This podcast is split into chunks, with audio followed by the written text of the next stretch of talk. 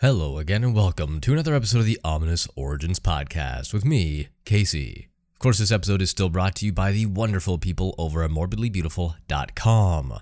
Go check out Morbidly Beautiful right now for all your horror pop culture needs, from reviews to top ten lists, interviews, and everything in between. They also have a great library of podcasts, which I highly suggest you check out after you're done with this episode here. Now, speaking of this episode here, we're going to go back to some of our, well, original roots, I would say. It's not true crime, it's not any sort of event. We're going to take a look at an ancient Mesopotamian demon. Yes, maybe even a god, depending on how you want to look at it. His name is Nergal, and he is the god of war, and even the god of the underworld. Ominous. Ominous. It is an adjective. Sounds like someone breathing.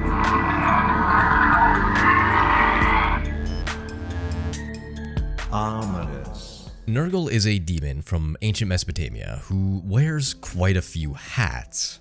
This deity, who was worshipped throughout ancient Mesopotamia, with the main seat of his worship at Kutha, represented by the mound of Tel Ibrahim.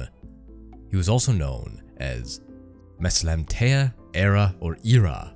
Now, what are some of the defining attributes of this god, or demon, or spirit, or entity, deity, whatever you want to go with? Well, Nergal had a multitude of functions in the religions of ancient Mesopotamia and its neighboring regions. A few number of lists have him as having the highest or one of the highest numbers of epithets out there of all documented deities, with the An-Anum list alone providing around one hundred. He was especially closely related to war, disease, and the underworld, and according to Franz Wiggerman, can be understood as a, quote, god of infected death. However, Nergal's warlike nature also made him a god defending the realm, whose presence was regarded as necessary for peace. In this role, he was known under the title Lugal Silma, or Lord of Peace. I do want to jump in here just one second and go off script and say, yes, I'm butchering names. It's been pointed out to me a lot. I apologize if I say anything wrong, and the wonderfully snide YouTube comments don't really help the matter at all and really don't make me want to fix the issue. But I digress. Let's just continue on with Nergal here. He was invoked in apotropaic rituals, as well as his fearsome reputation was believed to keep houses safe from evil. A few of Nergal's titles point at occasional association with vegetation and agriculture, namely the Lord of the Poplar, which is a type of tree, or Lord of the Date Palm, obviously another type of tree, also known as Lord of the Dates, a type of tree or fruit.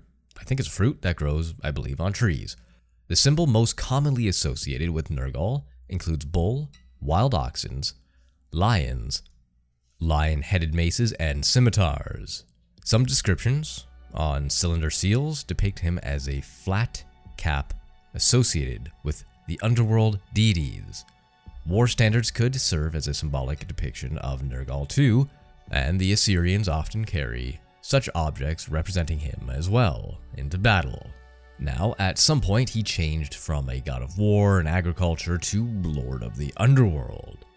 He just sort of developed over time, evolved, if you will. In the mythology, this occurred when Enlil and Ninlil gave him the Underworld. Before the Ur period, Nergal was regarded as a god of the underworld in modern Mesopotamia, while a number of other similar gods associated with snakes fulfilled similar functions in the south, with Ninazu cult center, and Aniji being particularly closely associated with this tradition. These two views gradually merged, leading to the concept of a Nergal as a bit of a couple with another goddess, Ereshkigal. They're sort of the power couple of the underworld. Think of Hades and Persephone, that sort of vibe going on. Growing influence of Nergal in the south in later periods is visible in the changes in the Ninazu's genealogy. He started to be viewed as the son of Enlil and Ninlil, like Nergal. Additionally, Aniji, his main cult center, was referred to as the dwelling of Nergal of Aniji, in some texts even before Nergal became popular in the south. As a god of the afterlife, Nergal was associated with sunset in poetry. Now, Mesopotamians believed that the sun traveled through the land of the dead at night, and with judgment.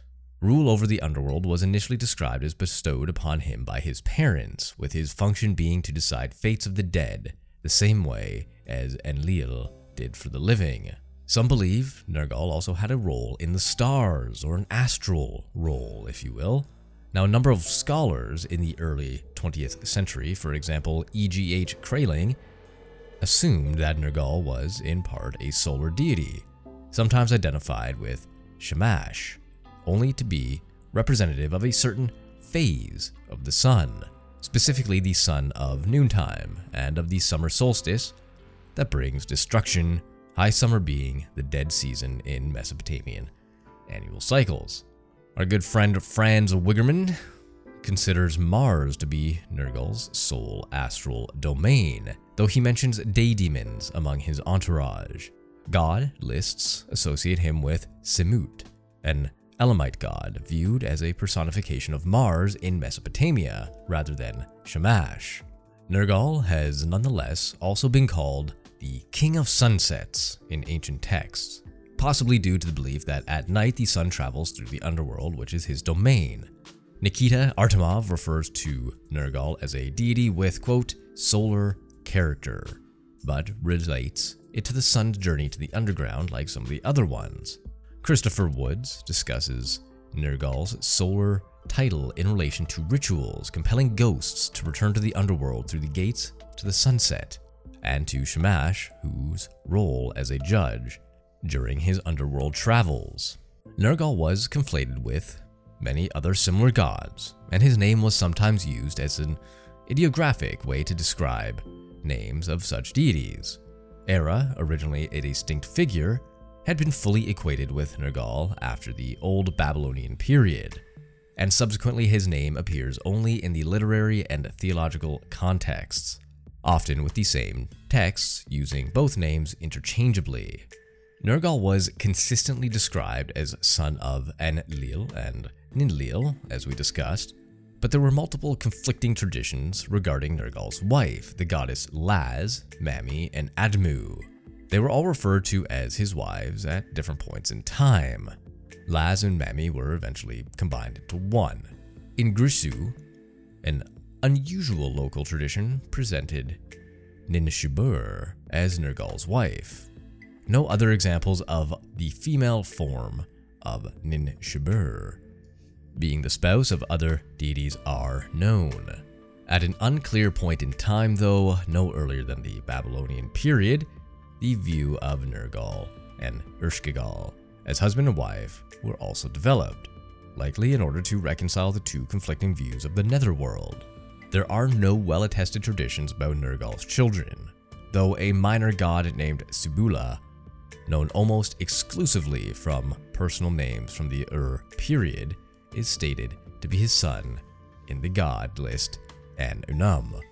The same god list mentions a daughter named Dadmustum.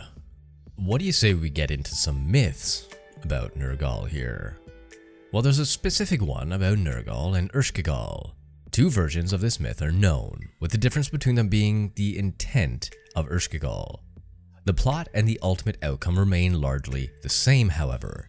After Nergal fails to pay respect to Ereshkigal during a feast where he acts as a proxy of his mistress, she demands to have him sent to the underworld to answer for it. One known copy states that she planned to kill Nergal, but this detail is absent from the other two copies, presenting the second version of the story. Nergal descends into the underworld, but he is able to avoid many of its dangers thanks to advice given to him by Ira. However, he ignores one of them and has sex with Urshkigal. After six days, he decides to leave with Urshkigal asleep. After noticing that he's gone, she dispatches Namtar and demands the other gods to convince Nergal to return again, threatening to open the gates of the underworld if she doesn't get what she asks for. Nergal is handed over to her once again. In the Amarna version, where Ereshkigal initially planned to kill Nergal, he defeats Namtar and prepares to kill Ereshkigal himself. To save herself, though, she suggests that they can get married and share the underworld. The two other known copies give the myth a happy ending, as noted by Assyriologist Alhena Gadoti, quote, "The two deities seem to reunite and live happily ever after," end quote. And the myth concludes with the line, quote, "They impetuously entered the bedchamber." Hmm, uh, that's a book I want to read right there. Oh God. Uh, according to Assyriologists such as Stephanie Daly, the purpose of the narrative was most likely to find a way to reconcile two different views of the underworld. There is another myth out there called the Epic of Era, and Nergal has desires to wage war to counter the state of inertia he's found himself in. His weapon urged him to take action, while his Sukkal Ishum attempts to stop him. Nergal dismisses the latter, noting that it is necessary to regain respect in the eyes of humans. His first goal is Babylon. Through trickery, he manages to convince Marduk to leave his temple. However, Marduk soon returns for Nergal to successfully start his campaign. And as a result, in a long speech, he promises to give other gods a reason to remember him. As a result of this declaration, the world seemingly finds itself in a state of cosmic chaos.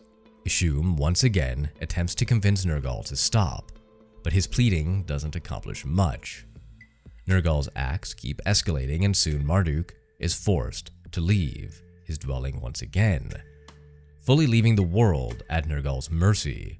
A number of graphic descriptions of the horrors of war focused on nameless humans suffering because of Nergal's reign of terror follow.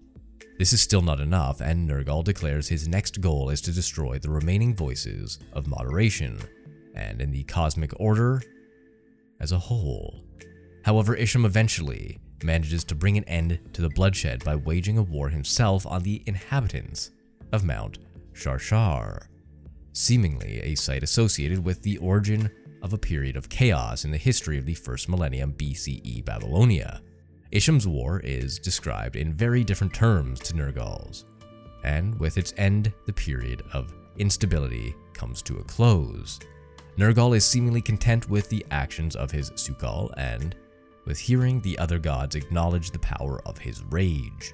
The narrative ends with Nergal instructing Ishum to spread the tale of his rampage, but also to make it clear that only thanks to his calming presence, the world was spared. Now, what good is a demon or a god of death or a god of war without having a cult or two under his name? Hmm? Hmm? Well, Nergal has one. The main cult center of Nergal was Kutha, and also enjoyed patronage over Mashk and Shapur. Cults are also attested for numerous different regions. Naram Sin was particularly devoted to Nergal, and referred to him as a caretaker and comrade. Unlike some other deities of the underworld associations, for example Urshkigal, Nergal is attested in theophoric names. Names invoking Lagamar are known too.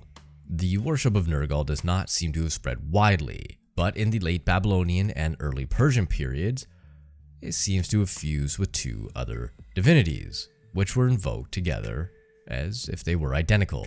So in the end, Nergal was one of a dozen different gods of hell, rulers of the underworld, whatever you want to say. We have Hades, we have the devil, we have Nergal, and I'm sure there are countless others out there from different cultures and religions around the world. So it's just interesting to see when you go back as far as the Mesopotamian period that, well, all religion, all cultures share a commonality. Almost as if things are passed down, stolen, and just adapted to whatever needs of the region might have. But that's going to do it for me this week. My name is Casey, and if you liked what you heard, please feel free to leave a review on iTunes or Apple Podcasts. It's the same thing, just depending on what device you use, so on and so forth.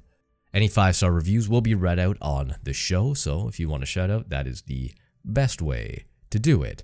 You can also follow along on social media on Instagram at Ominous Origins Pod, on Twitter at HorrorShotsProd, as in production, or on Facebook at HorrorShots.